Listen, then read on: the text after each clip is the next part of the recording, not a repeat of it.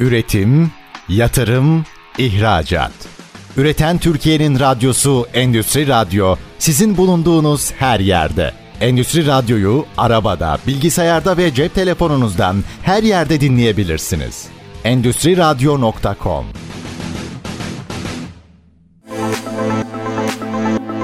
...21 yıldır markalarla yatırımcıları buluşturan Bayim Olur Musun fuarının sunduğu franchising ve markalı bayilik programı başlıyor. ST Endüstri Radyo'da Bayim Olur Musun fuarının sunduğu franchising ve markalı bayilik programına hoş geldiniz. Efendim yaklaşık 4 haftadır günler çarşambayı saatler 17'yi gösterdiğinde biraz da geçiyor. Ben Hakan Ömer Gider.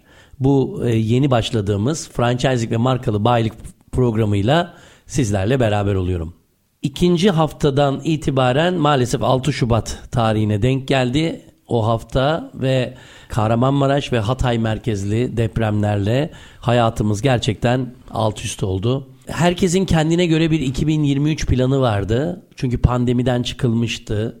İş hayatının tekrar açılacağını, üstelik de çok değerli bir yıl, Cumhuriyetimizin kuruluşunun 100. yıl dönümünü kutlayacağımız bir yıl. Hepsi bir aradaydı. Fakat Yaradan'ın da kendine has planları vardı doğal olarak. 6 Şubat maalesef birçoğumuzun dostunu tanımasak bile birçok vatandaşımızı kaybettiğimiz bir tarih oldu. Hayat devam ediyor sözünü artık sevemiyoruz. Hayat devam ediyor ama eskisi gibi devam edemiyor maalesef. İş dünyası ciddi sıkıntılar yaşıyor. Okullar açılamadı, uzatıldı. Ee, üniversiteler hala e, uzaktan eğitime geçmek zorunda kaldı. Yani kısacası alt üst olduk. Hani Şems Tebrizi'nin söylediği bir şey var. O sözde bazen hep aklıma geliyor. Hani dünyanın altı üstüne gelmiş olabilir ya da hayatınız alt üst olabilir ama nereden biliyorsun altının üstünden daha iyi olacağını dediğinde bu deprem için çok fazla buna bir şey söyleyemeyeceğim. Ama mutlaka buradan sonra bugünlerden sonra belki 100. yılımızı Cumhuriyetimizin kutlarken yepyeni bir Türkiye, yepyeni bir yerleşim şekli, yepyeni bir yaşam biçimine doğru harekete geçiyoruz. Depremin olduğu 11 ilde çok ciddi sıkıntılar var ama yeniden kuracaklar o şehirleri. Yeniden iş hayatı orada filizlenecek yanlışlarımızı göreceğiz. Ben çok da benzetmek istemiyorum ama İstanbul'da bir depremden hep söz ediliyorsa galiba Kahramanmaraş depremi acı bir prova olarak İstanbullulara göründü. Herkes o panik havası biraz geçti ama herkes bir telaşta evini kontrol ettirenler, bir şey yaşarsak ne olacağını düşünenler.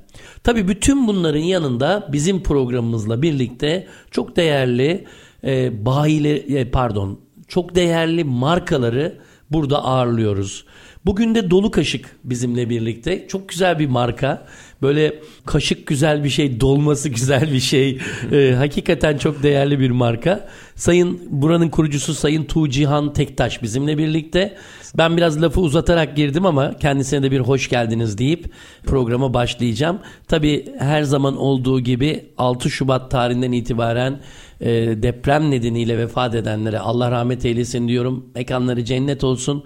Aynı zamanda e, şu anda hasta ya da ne bileyim rahatsız olanlara da Allah şifalar versin diyorum. Tuğcan Bey hoş geldiniz. Nasılsınız? Umarım iyisinizdir. Hoş bulduk Hakan Bey. Dediğiniz gibi e, biz çok zor günler yaşıyoruz ülkece. Herkese geçmiş olsun e, diyerek hepimizin başı sağ olsun diyerek ben de başlamak istiyorum. E, ama yaşanan kötü şeyleri gördükçe aslında canımızı sıkan bazen bizi üzen yaşadığımız zorlukların ne kadar küçük önemsiz şeyler olduğunu da gördük. O yüzden çok şükür iyiyiz diyorum ben bu ara her konuştuğumda. Çok şükür iyiyiz. Sizler de iyisinizdir diye umuyoruz. Evet iyiyiz. Yani kötünün iyisi diye bir kavram var ya. Ya kötü değiliz. Şükür diyoruz. Ayaktayız. E, işimizin gücümüzün başındayız ve çalışıyoruz. Hepimiz bunu düşünüyoruz. E, şükrediyoruz diyeceğiz. Yani biraz da böyle dini inanç gibi değil sadece ama şükretmek önemli bir kavram gerçekten de. Kesinlikle katılıyorum. E, şöyle devam edelim mi Tuğcihan Bey? Ben e, sizi tanımak istiyorum. Bir kere en önemlisi Tuğcihan ne demek? İki tane isim yan yana gelmiş gibi. E, oradan başlayacağım. Sonra kısa bir özgeçmiş olarak geçebilirsek ardından Tabii. da konuşuruz daha. Buyurun. Tabii. Ee, öncelikle Tuğcihan ne demek? Tabii genellikle tanıştığım e, herkesin ilk sorduğu sorulardan birisi oluyor. E, değişik, orijinal ve biraz da iddialı bir isim. Umarım layık olabiliriz biz de. Tuğcihan dünyanın hakimi anlamına geliyor. Eski Türkçedeki Tu, işte Osmanlı'da Tuğra e, vardır. Tu general hükümdarlık sembolüdür. Tu, Tu Cihan'da dünya hakimiyetini e, sembolize eden bir isim. Ben de genelde farklı olmayı sevdiğim için ismimin de farklı olması hoşuma gidiyor. Ee, genelde ilk soru da bu oluyor. Güzel bir soruyla başladık bence de o yüzden. Onun haricinde ben neler yapıyorum? Ee, kendimden bahsedecek olursam ben normalde mühendislik çıkışlı bir insanım. İnşaat mühendisi mezunuyum hatta bugünkü gündeme de uygun olarak biraz da o yüzden daha da farklı etkiledi e, beni bu süreçte artık yani her yaptığımız işi daha ciddi, daha disiplinli yapmamız gerektiğini mesleğimin de çünkü ilk e, başlangıcında gördüğüm yerlerde yaşanan şeyler diyeyim deprem süreciyle alakalı daha da her yaptığımız işe ne kadar daha dikkatli ve özenli olmamız gerektiğini de anlamış olduk. Ancak hani açıkçası sektör e, maalesef zaten yaşanan sıkıntılardan da gördüğümüz gibi inşaat sektörü pek bana mizacen de e, uygun gelmedi. Ortam olarak da çok sevmedim diyeyim kibarca. Daha sonrasında farklı alanlara yöneldim. Ee, endüstri mühendisliği üzerinde bir yüksek lisans yaptım. Mühendislik yönetim programında Galatasaray Üniversitesi'nde. Bu fikir de zaten şu an yaptığım işte aslında o dönemde aklıma gelen işlerden biriydi.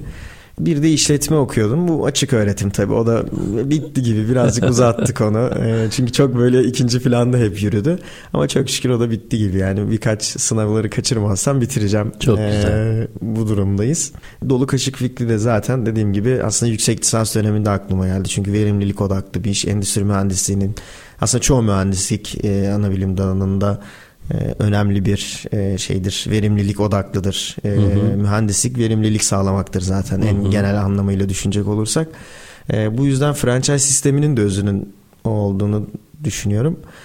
Böyle bir altyapı oluşturdu diyelim. Fikir aşamasından çalışarak bugün de bu noktalara geldik. Buradan da hani bir yandan da işe bağladım. Ben Başka zaman da bunu söylemiştim. Yani dolu kaşığın hikayesi gibi oralara geleceğiz tabii ki ilerleyen zamanlarda ama bir noktada aslında benim hikayemle zaten örtüşmüş oldu. Çünkü e, ihtiyaçlar zaten bir şeyleri doğuruyor. Bazen tercih, bazen ihtiyaçlar ama genellikle ihtiyaçlar doğrultusunda ilerlemek mecburiyetinde kalıyoruz. Benim de genel olarak kısaca anlatmam gerekirse hayatımın özeti bu ve üniversite hayatım. E, daha sonrasında zaten pandemi girdi hayatımıza. Uzun bir süre yok gibi. E, bu dönemlerde işte webinarlar, online eğitimler bu şekilde sosyal ve aktif kalmaya çalıştık. E, daha sonrasında tekrardan hızlı bir şekilde dediğiniz gibi ne olursa olsun hayat her zaman devam ediyor. Devam etmek zorundayız. Biz de hayatımıza devam ettik. Çalışmaya tekrar başladık. Eğitimi de bırakmıyoruz tabi her zaman farklı şekillerde, farklı alanlarda eğitimin çok önemli olduğuna inanıyorum. Devam etmeye gayret ediyorum. Çok güzel. Ee, neden çok güzel? Bir kere hem mühendis, iki tane mühendislik dalını okumuşsunuz. Ee, inşaat mühendisliği artı yanında endüstri mühendisliği. Endüstri mühendisliği zaten günümüzün en e, önemli branşlarından biri. Çünkü e, yapılan birçok iş ne kadar doğru da olsa o sistemi, planı, programında sıkıntı var. İşte hemen bunu depreme bağlarsak herkes şeyin e, sözünde işte yetişmedi, e, yardımlar tam dağıtılamadı, efendim anında orada olunamadı. İşte bir sürü e, farklı iş kollarındaki insanlar bu konuda suçlanıyor doğal olarak. E, endüstri mühendisliği de zaten o sistemi, planı, programı kurmak üzerine oluşturulmuş bir branş. Ben fuarda sizi ilk tanıdığımda önce bayağı çözemedim. Yani ne satıyorlar acaba dedim. Çünkü e, çok ciddi anlamda hani ürünler çok ortalıkta değildi. Sonra buzdolaplarının içinden bir şeyler çıktı, ikramlar yapıldı. Birçok ürün var. İşte yani bir franchise deyince zaten dünya çapında meşhur hamburger zincirleri var. İki tane çok iyi bildiğimiz ki daha çoğu var. Arkasından Türk usulü dönerler vesaireler var.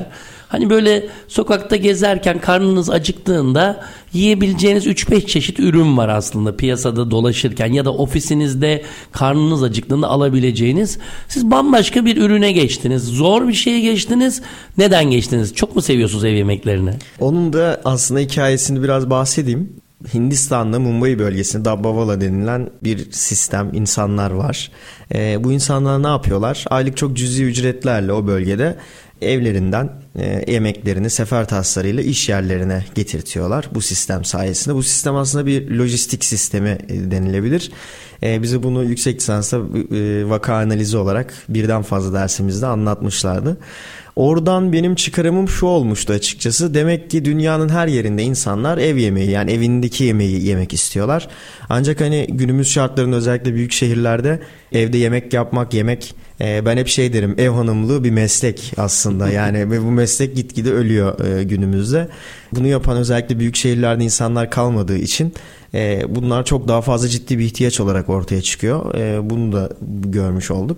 Hani burada da dediğim gibi bu ihtiyacı herkesin böyle bir talebi olduğunu dünyada herkes bunu istiyor fikri kafama girdikten sonra baktığımda da gerçekten ev yemekleri alanında bir marka da olmadığını gördük. Ee, Birçok yerde ev yemeği var ama ev yemeği konusunda bir marka yok. Biz neden olmayalım dedik. Kurduğumuz sistemin yani bu işin paket servisi özellikle zor olması çünkü sulu yemekler taşınması çok zor. Evet. Paketlemesi zor. E, lezzeti yakalamak, standardı yakalamak keza yine zor. Derken bu işte kurduğumuz sistemde biz bunu hem e, verimli hem daha standart hem işte paketlemesiyle hem hijyenik e, hem de çok daha kolay ve uygun fiyatlarla insanlara ulaştırabileceğimizi fark ettik. İnsanların da buna ihtiyacı olduğunu düşündük. E, günden güne de zaten bunun gerçekten bir ihtiyaç olduğunu görerek, büyüyerek devam ediyoruz. Evet bu kadar sorunlu olabilecek bir iş koluna girmek de büyük bir cesaret tabii. Hani ev yemeği çok güzel örnek verdiniz. Hindistan'da insanların yemesiyle başlayan ya da orada bunu gözlemle e, bunu bir vaka analizi olarak okulda gördüğünüzü söylediniz. Türkiye'de de çok meraklıyız aslında ev yemeği yemeye. Hatta herhalde son bir 5-6 yıl ya da 10 yıldır Türkiye'de e, boşanma oranları çok fazla arttı ya da bekar insanların sayısı çok fazla ve evde bile kendilerine yemek yapamıyorlar. E, ev yemeğinin hasretini işte belki annesinin akrabasının evine giderek görüyorlar ama hani öğlen yemeğinde de ev yemeği yemek e, önemli bir konu. Peki çeşitler vesaireler girince kaç çeşitlik bir şey menü oluştu? Ciddi bir menü var değil mi orada? Tabii yani şu anda 70 çeşitin üzerinde ürün var menümüzde yemeklerimiz var. E, tatlılarımız, zeytinyağlılarımız gitgide de çeşitlendiriyoruz. Çünkü ev yemeği konusu aslında e, zaten çeşitlilik insanların hoşuna gider. Hani eskiden de hatırlarız e, böyle eskiden diyorum ama şu anda da aktif olarak devam eder. Bir ev yemekçisine gittiğimizde böyle çeşit çeşit dizilir. Ev yemekçilerinin vitrini olur. Kuyumcuların vitrini gibi. ev yemekçileri de böyle yemeklerini dizerler. Evet. Çeşit çeşit ve insan hani böyle bir seçmekle bile zorlanır. Çünkü ev yemeği yani günün en az bir öğünü diyorum ben. Yani az önce de bahsettiğiniz gibi pizzacı, hamburgerci, dönerci bunları tüketiyoruz. Sıklıkla da tüketiyoruz. Ama ev yemeği kadar hiçbirisi tüketilmiyor ve günün en az bir öğünü biz ev yemeği yemek istiyoruz. Genel olarak insanlarda böyle bir şeyimiz var. Dolayısıyla da bunları da böyle bir çeşitliliği kısıtlı tutmaktan ziyade mümkün oldukça e, dediğim gibi verimlilik odaklı bir sistem sağlamak zorundayız. Çünkü bayilerimiz var. Biz aynı şekilde herkesin bu işten bir kazancı olması lazım. Son kullanıcının kolay bir şekilde uygun fiyatla yemeğe ulaşma kazancı gibi. Bunu sağlayabilmek için e, mümkün olduğunca diyorum. E ama çeşitliliği fazla tutmaya çalışıyoruz ki insanlar sıkılmadan her gün farklı farklı çeşitlerimizi e, yiyebilsin, deneyebilsin. Genellikle yaz kış olarak da menümüzü değiştiriyoruz zaten. Yazın bazı eklemeler, artırmalar yapıp kışın e, değişiklikler yapabiliyoruz. E, insanlar da memnun gözüküyor. Umarım daha da başarılı oluruz. Tabii ki herkesin eksikleri var. Bizim de mutlaka var. Onlar için çalışıyoruz. Çok güzel. Ee, konu da e, keyifli ama hiç daha giremediğimiz çok önemli yerler var. Özellikle bu iş niye franchise, niye farklı şeyler yapıldı gibi. Ee, ben müsaadenizi istiyorum. Bu bölümü bitiriyorum. Ee, diğer bölüme geçeceğim. Kısa bir anons geçeceğim şimdi. O anonstan sonra da programa kaldığımız yerden devam edeceğiz. Efendim e, ST Endüstri Radyo'dayız. Radyolarını yeni açanlar için de e, bir e, şey olarak bilgi olarak da vereyim. Bayim olur musunuz fuarının sunduğu franchising ve markalı bayilik programındasınız. Konuğum Dolu Kaşık kurucusu Tuğcihan Tektaş. Kendisiyle birlikte programın birinci bölümünü bitiriyoruz. Kısa bir araya gidiyoruz. E, diyoruz ki lütfen bizi dinlemeye devam ediniz. Üretim, yatırım, ihracat. Üreten Türkiye'nin radyosu Endüstri Radyo sizin bulunduğunuz her yerde. Endüstri Radyo'yu arabada, bilgisayarda ve cep telefonunuzdan her yerde dinleyebilirsiniz. Endüstri Radyo.com ST Endüstri Radyo'da Bayim Olur Musun fuarının sunduğu franchising ve markalı bayilik programında konuğum Dolu Kaşık kurucusu Tuğcihan Tektaş'la birlikte programa kaldığımız yerden devam ediyoruz. Şimdi siz konuşurken Tuğcihan Bey aklımdan ev yemekleri konusunda böyle benim de gidip keyifle yemek yediğim adresler geçmeye başladı. Antalya'da var, İstanbul'da var. Ben artık Yalova Çınarcık'ta da yaşıyorum. Orada da var. Hepsi de işte bilmem ne ananın mutfağı şeklinde biliyorsunuz. ee, annenin yeri e, işte ne bileyim ev yemekleri falan diye. Bir de üstelik de e, şöyle bir şey var. E, hani restoran açmaya e, kafeterya açmaya COSGAP destek vermez ama ev yemeği yapıyorum dediğinizde güzel destekler de alıyorsunuz. Gideriz orada yeriz. Hiç de böyle sipariş verip eve getirin falan da demeyiz ama çok da vakit harcarız aslında. Oraya gitmek vakit harcıyoruz şey yapıyoruz. Kimi yemekler gerçekten çok lezzetli. Hakikaten anne mutfağı olduğu belli. Kimisi biraz daha endüstriyel kaçmış. Sizin restoran düşüncenizde daha doğrusu sizin bu sistem içinde restoran yok bildiğim kadarıyla. Evet. E, yemeği yiyecek oturacak sandalyeleri bile yok kişilerin. E, sadece evlere giden sipariş şeklinde. Tabii ki pandemide çok değerliydi bu konu. Ama hani restoranı olan bir insan da ya şurada da gelip otursun yesin adamın yiyecek yeri yok. Yedirelim falan gibi düşünceler de belki de birikmeye başlamıştır. Siz onlarla rekabet etmemek için mi böyle bir yolu seçtiniz? Evlere servis, iş yerine servis. yani aslında geleceği de biraz düşündük. Dediğiniz gibi pandemide zaten e, biz de bu işe başladık. Pandemide çünkü çok daha bariz bir ihtiyaç olarak ortaya çıktı. Hijyenik paketli yemekler, e, paket servis. Bundan sonra ilerleme aşamasında tabii ki bize de bu tarz talepler de geliyor. İşte e, restoranı da açalım e, diye. Ancak hani açıkçası önceliğimiz değil. Bizim hani kurduğumuz sistem ve konsepte sürdürülebilir, e, verimli ve ileriye dönük bir sistem kurmak istiyoruz. Paket servis üzerine özelleşmiş market uygulamaları var hı hı. E, biliyorsunuz. Onlarda da aslında benzer bir e, strateji var. Çünkü e, insanlar artık... Şu sonu yolla bitenler falan değil mi? E, hani? Yolla bitenler var aynen farklı farklı e, çeşitleri zaten evet. birkaç e, sektördeki büyük firma. E, onların da aslında bu depoları gibi diyeyim bizim kurduğumuz sistem. Çünkü ana cadde üzerlerinde yüksek kiralar insanlar artık bunları zaten aramıyor. Çok böyle lüks. Hani bilmiyorum benim de düşüncem bunlarla alakalı araştırma araştırmalar olsa da şu an çok net rakamlar yok elimde. Ama insanların daha çok e, ya bir deneyim satın alacağı artık bir restorana bir kafeye giderken ya da gerçekten niş bir ürün e, lezzet satın alacağını e, düşünüyorum, öngörüyorum. E, böyle ilerlediğini sürecini düşünüyorum. Dolayısıyla gereksiz hiçbir şeye para ödemek istemiyor insanlar. İnsanlar da parasını verimli ve doğru bir şekilde harcamak istiyor. Doğru yere kanalize etmek istiyor.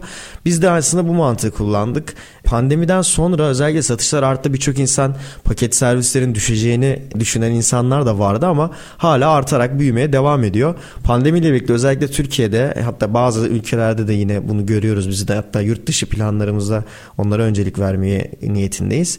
Paket servis olayı bir lüksten ziyade bir ihtiyaç haline geldi. Türkiye'de yani paket servisi genellikle dışarıda yemek yemekten çok daha fazla tercih ediyor birçok insan. Çünkü dediğiniz gibi vakit kaybetmek istemiyor. Özellikle İstanbul'da ben de mesela bazı sevdiğim yemekler oluyor. Ya gideyim şurada şunu yiyeyim diyorum ama park yeri bulmak sıkıntı. Arabayla gitsek olmuyor, yürüsek olmuyor. Bilmiyorum yani gerçekten o lezzete, o yemeğe ulaşmak zor.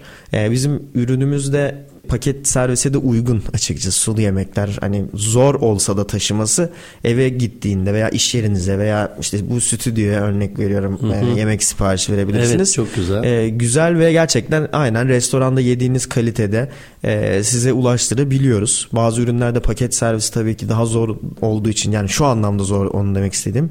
Kalitesini aynen işte fırından çıkmış gibi bir lahmacunu tabii ki paket serviste yemek çok mümkün olmayabiliyor örnek olarak. Ürünümüz de uygun olduğu için e, biz buradan sağladığımız karlarla, verimlilikle diyelim daha uygun fiyatta kapınıza kadar sizi hiç yormadan, size zaman kazandırarak, pratiklik sağlayarak aynı hizmeti verebileceğimizi gördük. E, bunun da talebin gitgide artacağını da düşünüyoruz, inanıyoruz. Diğer kanalda da talepler var. Onlarla alakalı amacımız açıkçası ana bayilerimiz bu e, dağıtımlarda bizim e, hizmetimizi sağlayan bayilerimiz üzerinden desteklemek gibi söyleyebiliriz. Çünkü o restoranlarda da biliyoruz ki e, usta çalışan işte aşçı başları bunlardan çok şikayetçi. Bize gelen e, genellikle şeyler hep bu yönde. Ya bize de gönderin biz direkt satalım e, gibi talepler gelebiliyor. Bunu da öngördüğümüz için buna yönelik de çalışmalarımız var. Ama önceliğimiz kendi bayilerimizi her zaman korumak. E, bu geliştirmeleri de o bayiler üzerinden yap, yapmayı düşünüyoruz. E, genel olarak bu şekilde söyleyebilirim. Yani niyetimiz bu yönde. Merkezden bayilere ürünleri paketli gönderiyorsunuz değil mi? Doğrudur. Yani zamanla ustanın biri ben bundan iyisini yaparım diye alıp da paketleyip götürme şansı yok yani. Yani yok. Evet. Çünkü tamamen dijital de bir satış. Yani biz diyorum ya farklı farklı tanımlamalar var. İşte Ghost Kitchen, Bulut Mutfak, e, Hayalet Mutfak gibi gibi. Bizimki onların da ötesinde. Yani mutfağı tamamen merkez çekip iyice bir bulut mutfak haline getirip şubelere e, paketli gönderiyoruz. Bu anlamda stok takibi de aslında çok kolay. Çünkü çok büyük bir kısmı neredeyse tamamı gitgide bu konuyu da birazcık daha sıkılaştırmak istiyoruz. İnternet üzerinden satış yapılıyor. E, dolayısıyla her şey dijitalde, her şey kayıt altında. Dolayısıyla böyle bir şey çok fırsat e, verilmiyor aslında. Stok takibi bayi tarafında bu anlamda kolay. Çünkü adetli olarak ürünler geliyor ve adetli olarak çıkışları yapılıyor. Hijyen açısından zaten ambalajların bozulmasına, açık ürünler satılmasına da istemediğimiz, izin vermediğimiz için bu anlamda bu çok mümkün gözükmüyor. Hatırlarsınız büyük bir görüyoruz. hamburger markasının e, hamburgerleri için biz dışarıdan alırız falan diye bir kavgalar çıkmıştı İzmir taraflarında. Öyle bir şeyler hatırlıyorum. evet yani e, Türk insanının yapısında var böyle raptı zaptlara gelmeyi sevmez ama franchising de bir sistem. Hani bir kere delinmekle bir şey olmaz denilecek bir sistemde değil. Delinmemesi lazım. E, sistematik olarak hareket etmesi lazım. Şimdi tabii biz franchising sistemlerinden bahsettiğimizde bir iki önemli konu var. Biri maliyetler e, bunu bu sistemi kurmanın maliyeti. İkincisi de bu yapılan yatırımın geri dönüşleri. Eminim e, bu konuda çok ciddi çalışmalar yapmışsınızdır. Hatta hangi dükkan ne kadar çorba satar, ne kadar dolma satarı önceden belirlemişsinizdir diye düşünüyorum. Doğru mu? Yani bölgesel olarak ürünler çok değişebiliyor. Hani bizde şöyle ürünlerimiz zaten ev yemeği olduğu, çeşitli olduğu için açıkçası bölgeden bölgeye fark gösterebiliyor. Tabii ki bazı fazla satan hit ürünlerimiz olabiliyor. Ama hani genel anlamda biz böyle bu ürün burada çok çok fazla gideri biraz da müşterinin tercihlerine göre de görüyoruz. Çünkü dönüşümlü oluyor genellikle. Çünkü her gün yenen bir yemek yine keza söylediğim gibi. E, o aradaki bu ürün çok satıyor. İşte A çorbamız B çorbamıza göre daha çok satıyor dediğimiz üründe çok böyle büyük farklar görmüyoruz biz genellikle satışlarda açıkçası. Tabii ki yine de koşan ürünlerimiz var. E, bölgelerle ilgili de çalışmalarımız, tahminlerimiz var. Birazcık e, gelir düzeyi burada etkili olabiliyor bölgelerde. E, birazcık daha fiyatı yüksek ürünler, gelir düzeyi yüksek bölgelerde daha çok tercih edilip biraz daha uygun maliyetli ürünler öğrencilerimizin olduğu yerlerde e, daha sıklıkla tercih edilebiliyor. Genellikle bu tarz farklar görüyoruz. Onun haricinde genel anlamda e, satışlar birbirine yakın seyrediyor ürünlerde. Ne istiyorsunuz bir franchising alacak adaydan? Biraz ondan bahsedelim mi? Yani ne kadarlık bir yatırım bekliyorsunuz? Ne kadar metrekarelik bir yer lazım? Nasıl bir yapı lazım? Kaç insanla çalışır? Ee, bu bölüme yetişir mi bilemiyorum ama e, tamam e, vaktimiz varmış. Başlayalım yetişmezse öbür bölümde devam ederiz. Buyurun. Tabii. Ee, biz bayilerimizden şu şekilde açıkçası yatırım maliyetlerimiz çok düşük. Zaten sistemimizin en büyük avantajı da bu. Dediğimiz gibi bir cadde üzerinde bir mağaza masası, sandalyesi, dekorasyonu değil. Sadece temiz, e, gerçekten kurye operasyonunun rahat yürüyebileceği lokasyonlar olması. Ara sokaklarda olabilir. İstanbul için hatta 30 metrekare bizim için ideal bir ölçü öyle söyleyeyim İstanbul içerisinde. Şehir dışı şubelerimizde birazcık daha geniş. Çünkü oralarda depolama alanlarına da ihtiyaç olabiliyor istif alanlarına. İstanbul içinde biz merkez depolardan daha sık dağıtım yaparak o alanları şubelere kazandırabiliyoruz şu boyutu da var. Çünkü İstanbul'da tabii kiralar göre birazcık daha yüksek. Orada kiralama maliyetindense daha küçük yer tutmanın e, daha avantajlı olabiliyor. Ama şehir dışında 50 metrekare e, ideal bir e, şube olarak düşünüyoruz. Şubelerimizden beklentilerimiz neden? Neler? Aslında ilgi, istek. Çünkü yani inanın kurduğumuz sistemde biz Gerçekten hani her şeyi sağlıyoruz. Biz de sektör dışından geldik ve birçok insan farklı farklı alanlardan bize destek oldu. Bizimle çalışanlar oldu. Kuryelerimiz içeri gelip e, içerideki sistemi yürüttü, çalıştı, destek oldular bize. E, bunlarda da aslında bunu tecrübe ettik. İlgi diyoruz. Neden? Çünkü biz müşterinin gözünde ne olursa olsun paket serviste çalışsak bir araya da gelmesek birer restoranız. Dolayısıyla müşteri her zaman ilgi bekler. Franchise'larımız da bizden keza bekliyorlar. Bu ilginin önemli olduğunu müşteri memnuniyeti için e, düşünüyoruz. İstek noktası e, şundan dolayı önemli. Girişimci bir firmayız. Birlikte büyüyoruz. E, yani bu işte gerçekten bizimle birlikte yürüme isteği olması, bu işi yapma isteği olması, inancı olması bu işin tutacağına, büyüyeceğine dair ekstra motivasyon e, katıyor insana.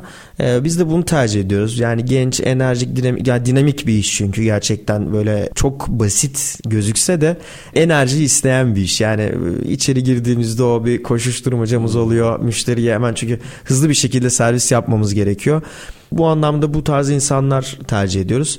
Empati yapmalarını biz yapıyoruz. Çünkü franchise sistemiyle ilgili de e, dediğiniz gibi sıkıntılar, sorunlar da yaşanabiliyor. Bence en büyük sebebi empati eksikliği. Genel olarak e, birçok sektörde bunu yaşadığımızı düşünüyoruz. Franchise bir kar paylaşım modeli olarak da görüyoruz aslında. Hı hı. E, doğru yaklaşımında bu olduğuna inanıyoruz. Yani bayiler e, franchise verenlere karşıya ben kar edeyim hırsıyla dediğiniz gibi işte dışarıdan yemek getireyim, alayım, satayım işte o kar etmesin ben kar edeyim düşüncesine girdiğinde aslında dolaylı olarak içinde bulunduğu sisteme zarar verdiği için kendisine de zarar veriyor.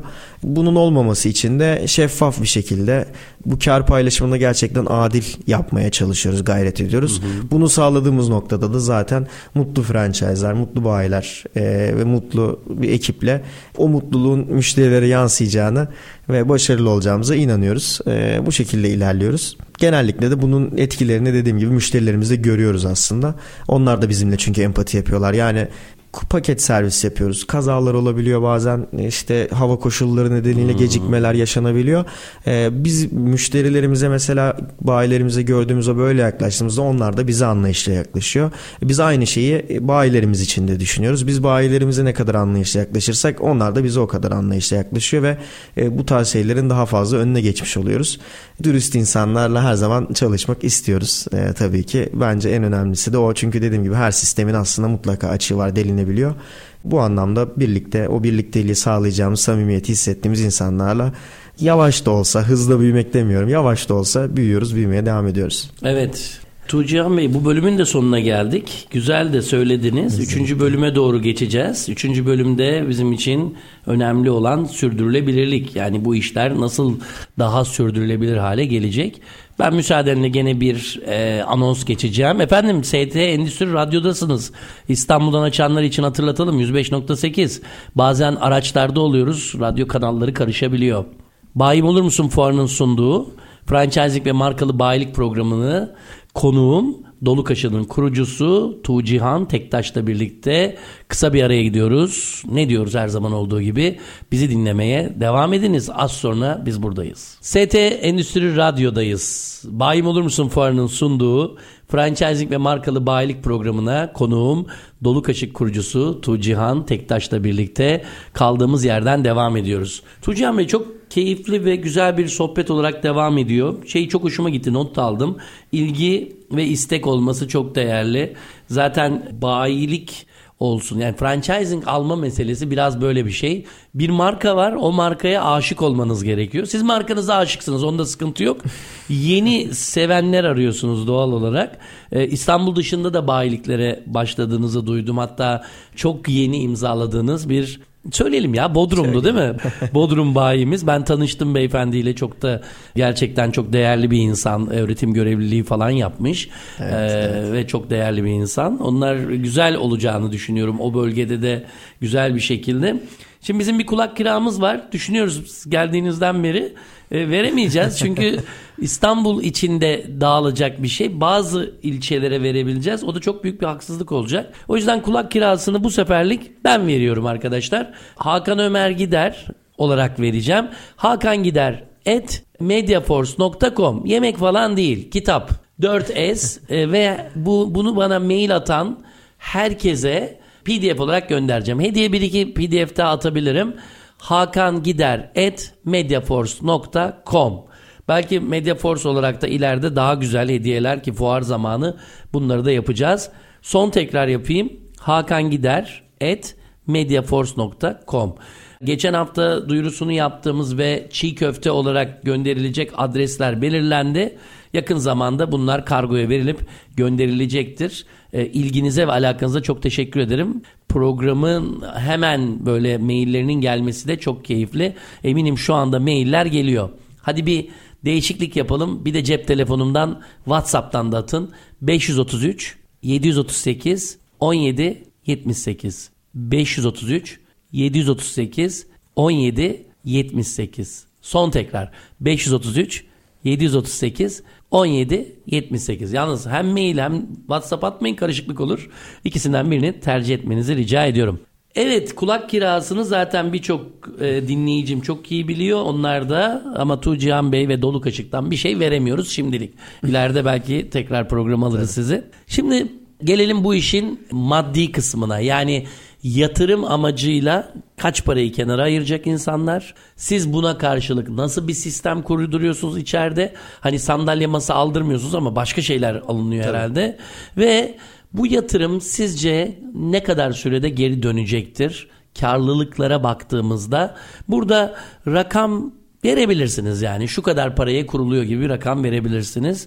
Ee, daha sonra da zaten buna meraklı olanlar bana da me- mesaj atabilirler ve sizi onlarla tanıştırırız. Buyurun. Tabii ki. Ee, şöyle e, İstanbul için biz zaten kurulumlarda e, şubelerimize destek oluyoruz bu anlamda. Ee, dediğimiz gibi masa sandalyemiz olmadığı için dekorasyon vesaire harcamalarımız olmadığı için küçük metrekarelerde çalıştığımız için kurulum maliyetlerimiz çok uygun. Şöyle söyleyeyim rakam vereyim. İnşaat maliyetimiz bizim her şey dahil anahtar teslim 15 bin dolar gibi bir rakam ortalamada. Bunun içerisinde klima, 2 adet motosiklet, işte ısıtma için kullandığımız e, makineler, mobilyalar, içeride kullandığımız bilgisayarlar, post cihazları, yazıcılar, buzdolaplarımız bunlar e, yer alıyor. 15 bin dolar gerçekten çok uygun bir maliyet. Yani toplamda aslında işte franchise bedelleri vesaire topladığımızda bizim 20-25 bin dolar gibi bir e, bantta bunu söylüyorum dediğim gibi motosikletler var. Ne oluyor bazen diyebiliyor ki bayimiz motosikleti almayalım. Bizim var veya işte firmayla çalışacağız koordineli. Dolayısıyla onların motosikletleri var. Bu daha da düşebiliyor. Zaten motosiklet fiyatlarını az çok herkes hakim. e, bu rakamın da çok ciddi bir kısmı zaten motosiklet maliyetleri. Devamında aslında değişken giderler ve yatırımında aslında bir süre hani yatırımınızı da zamana yayabiliyorsunuz. Çünkü neden? Tek kişi çalışabileceğiniz bir konsept. Yani tek kişiyle 300-400 bin lira şu anki rakamlarla cirolara ulaşabiliyorsunuz e, bir şubemizde. Tek kişiden kastım içeride tek kişi çalışıyorsunuz ve kuryeleriniz var. Kurye hizmetini de dışarıdan aldığınız veya kurye arkadaşlar hani bir çalışan gibi düşünmediğimiz takdirde tek başınıza dediğimiz gibi bu rakamlara ulaşılabiliyor. Biz bunu şubelerimizde gördük daha önce de denedik. Bu anlamda da kendiniz çalıştığınızda dediğimiz gibi başlangıçta bir kurulum yatırımını sadece yapıp bir işletme sermayesine çok fazla ihtiyaç duymadan kendiniz çalışarak günden güne işinizi büyütebiliyorsunuz. O işin oturma noktasına gelene kadar aşama aşama bazı yatırımlar yapılıyor. Kapasitenizi günden güne arttırıyorsunuz. Çünkü satışlarınız arttıkça çünkü çok modüler de bir sistem. Hatta bazen şunu da söylüyoruz. Hani çok e, mobil bir sistem aslında. Ara sokakta bir e, depo gibi hizmet verdiğimiz için yarın bir gün bir problem yaşandı. O dükkanla işte mal sahibiyle sıkıntı yaşadınız veya satışlarınız beklediğimiz gibi olmadı o bölgede. Tabii ki biz fizibilite çalışmaları yapıyoruz. Ön e, hazırlıklar yapıyoruz ama yine de sonuçta bu bir ticaret olmayabiliyor. E, çok kolaylıkla içerideki malzemelerimizi alıp yeni bir lokasyonda tekrardan yeni şubemizi hızlı bir şekilde aktif edebiliyoruz. E, veya dediğim gibi hani aynı bölgede belki satış yapıp dükkanla ilgili bir sıkıntı yaşadık. Satışlarımız çok güzel. Bir bağlayıcı bir şey yok. Ayak müşterimiz yok. Bizim varlıklarımızın tamamı neredeyse dijital. E, dolayısıyla o e, maddi olarak orada bulunan varlıklarımızı bir nakliyeyle bir iki gün içerisinde yeni bir lokasyonda tekrardan aynı hizmeti hiç aksatmadan satışa başlayabiliyoruz. Veya farklı bir lokasyonda tamamen yeni bir şube olarak satışa başlayabiliyoruz. E, bu bizim sistemimizin en büyük avantajlarından biri. Yatırım maliyeti de dediğim gibi bugün e, yani yarım araba diye hatta böyle bir reklam fikri düşünmüştük. Arabanın yarısını koyalım Ee, hani yatırım maliyetini gösterelim. Çünkü hani o tarz çok oluyor. EYT'liler mesela iletişime geçiyor. E, ufak bir e, ikramiyeleriyle bizim sistemimize dahil olabiliyorlar. Arabasını satıp insanlar çok kolay. Herkes de vardır. Arabamı satayım bir iş kurayım. Evet. Bu tarz yatırımlara aslında çok uygun. E, maliyetler de düşük olduğu için ve yani emek sermayesi koyup gerçekten bir şeyler başarabiliyoruz birlikte. Sistem de çok basit. Çok kısıtlı böyle kısa eğitimlerle hızlı bir şekilde adapte olup başlayabiliyoruz. Çünkü amacımız zaten bu insana bağlılığı azaltacak da bir sistem kurmaktı. Şu ana kadar başardığımızı düşünüyoruz. Her geçen gün daha da e, fazlasını yapacağımıza da dediğim gibi inanıyoruz. E, riskin ve yatırım maliyetinin düşük olması da kurduğumuz sistemin aslında bir getirisi. Güne dönersek yani bu sistemi düşündüğünüz güne dönersek kendinize bir hedef koymuş muydunuz? Şu kadar bayim olur benim gibi bir düşünce var mıydı? Araya pandemi girdi, başka bir şeyler girdi belki de ya da ne bileyim hani pandemiden çıktık. Pandemi sizin işinize yarıyordu. Pandemiden evet. çıktık. O hedef devam ediyor mu? Ya da biraz daha revize ettik, farklılaştırdık. Sanki böyle çok fazla büyümek değil de ayakları yere basarak yavaş yavaş büyümenin peşindeyiz gibi geliyor bana. Çünkü hani e, belki de işte bu ürünün nakliyesi işte ne bileyim kurduğunuz yerdeki lokasyon. Çünkü o Volcon dediğimiz hani yürüyerek kimse gelmeyecek. Geçerken oradan bana iki tane bir şey ver demeyecek. O bölgede ciddi anlamda bir dijital pazarlama yapmanız gerekecek diye evet. düşünüyorum. E, şeyler de o hani sonu yolla bitenler falan var. Onlar da çok ciddi bir e, zaten işin içindeler, pazarın içindeler. Sizi ayrı bulmaları da gerekmesi gerekecek durumlar olacaktır diye düşünüyorum. O yüzden de daha böyle e, yavaş mı büyüme niyetindeyiz? Hedefler ne durumda gidiyor? Aslında şöyle kimseye mahcup olmak istemiyoruz bu işin gerçeği. Bu zamana kadar hep söylüyoruz genç e, bir girişimciyiz. E, bugün bunları bu zor dönemlerde de bir şeyler başarabiliyorsak e, çok şükür insanların hani güvenini kaybedecek bir şey yapmadığımız için. E, o yüzden tabii ki sağlam adımlar atmak istiyoruz. Emin olmadan kimseye bir söz vermek istemiyoruz. Ancak kurduğumuz sistem e, bahsettiğimiz gibi biz ilk bir sene bir franchise vermedik. Sadece kendi şubelerimizi işlettik. Çünkü sistemin kar edebildiğini, karlılığını, nasıl işletilebileceğini gerçekten görmek istedik. Ardından şubeler vermeye başladık. Şubelerimizin de e, memnun olduğunu görünce daha ilk aylarından yani çok kısa bir süre içinde kara geçtiklerini görünce e, dedik ki evet bu sistem büyüyebilir. Şu an açıkçası e, sistemin hazır olduğunu düşünüyoruz. Franchise hedefleri noktasında da tabii ki iş planımızda modelimizde ufak değişiklikler oldu. İlk başlangıçta İstanbul, İzmir, Ankara gibi büyük şehirler bu sisteme daha çok ihtiyaç duyduğunu düşündüğümüz ardından da yurt dışına açılmak niyetimiz vardı. Ancak bu süreçte özellikle fuar döneminde sizin de bahsettiğiniz gibi çok e, yoğun talep aldık. Bu bizi çok mutlu etti araştırmalar yapmaya başladık. Bursa'ya gittik, Eskişehir'e gittik. Özellikle buralardan talepler var. Önce ama onlara da söyledik. Önce araştırıp ondan sonra geleceğiz. Sağlam adımlarla gitmek istiyoruz ama e, yavaş yavaş gidelim düşüncesinde değiliz. Çünkü büyüdükçe verimliliği artan bir sistem. İlk başından beri kuruluş noktası buydu. Hatta şöyle söyleyeyim. 3 şube, 5 şube, 10 şube, 20 şube gibi bir hedefle yola çıkmış çıkmadık. Yani e, çıksaydık da zaten bizim için tatmin edici de olmazdı. Büyüyeceğine inanıyoruz. İstanbul için 50 şubelik bir potansiyel çalıştık. Bunda neye göre çalışıyoruz? Dediğiniz gibi bir yaya müşterisi olmadığı için birbirine çok yakın lokasyonlarda şubeler açmıyoruz. Şubelerimizi e, oralardaki nüfus, dağılım, işte talep ulaşım noktaları işte motorla ne kadar mesafeye rahat hizmet verilir, e, ne kadar sürede teslim edilir, müşteri memnuniyetini yakalayabileceğimiz sınırlar belirleyerek bunları belirledik. Ardından özellikle farklı şehirlerde de yerel lokal insanların da zaten yönlendirmeleriyle çalışmalarımıza yön veriyoruz. Çünkü oraların sosyokültürel yapıları da burada önemli olmuş oluyor. Tüm Türkiye'ye şu anda e, az önce de söylediğiniz Bodrum için bir anlaşma yaptık. İnşallah yazın Bodrum'dayız. E, hatta yaza kadar da start vereceğiz bayilerimize. Tüm Türkiye'ye açılabileceğimizi fark ettik. İş modelimizde bazı geliştirmeler ve değişiklikler yaparak onlara hizmet vermeye de başlıyoruz. Bayilerimizi de bekliyoruz bundan dolayı. Yurt dışı içerisinde tabii ki hayalimiz. Yani Türküz. Bundan gurur duyuyoruz, mutluyuz. Ee, sıkıntılarına rağmen de hala buradayız, çalışıyoruz. Başarılı şeyler de çıkıyor. Ama bir arkadaşımın benim de bir sözü vardı. Ee, her şey hani Türküz bundan gurur duyuyoruz ama unutmamız gereken bir şey var. Dünyalıyız. Yani Türk markalarının bütün dünyada da duyulması, bilinmesi, iş yapması e, bence gerçekten aslında ülkemiz adına da yapabileceğimiz en değerli hizmetlerden diye düşünüyoruz. O yüzden hızlı bir şekilde Türkiye'deki operasyonumuzu bir düzene oturttuktan sonra gerçekten dediğim gibi kimseye mahcup olmayacağımız bir sistem Türkiye'de oturduğu noktada e, yurt dışına da hızlı bir şekilde açılmak istiyoruz. Bu şekilde özetleyebilirim. Çok güzel. Tuğcan Bey ben e, şeyi soracaktım.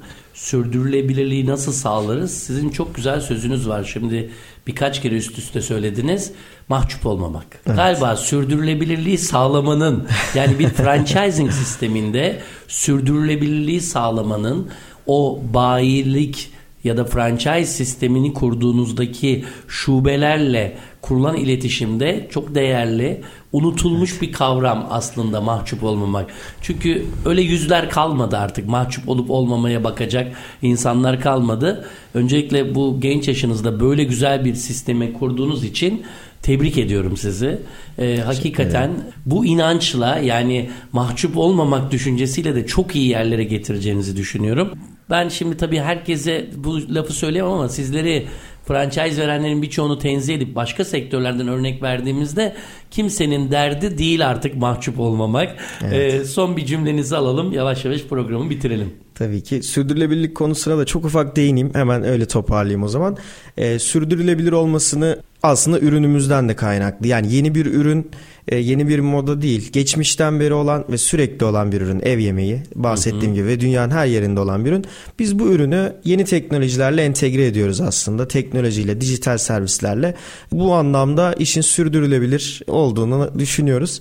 Çok teşekkür ediyorum e, vaktinizi ayırdığınız için. Dinleyen herkese de çok memnun olduk. Çok keyifli bir sohbetti. Çok Görüşmek üzere. Çok teşekkürler. Ben de çok teşekkür ediyorum. Efendim Bayim Olur Musun Fuarı'nın sunduğu franchising ve markalı bayilik programında bugün de sonuna geldik. Konuğum Dolu Kaşık'ın kurucusu Tuğcihan Tektaş'tı. Kendisi genç yaşına rağmen harika bir girişimde bulunmuş ve çok iyi olacağını düşünüyorum.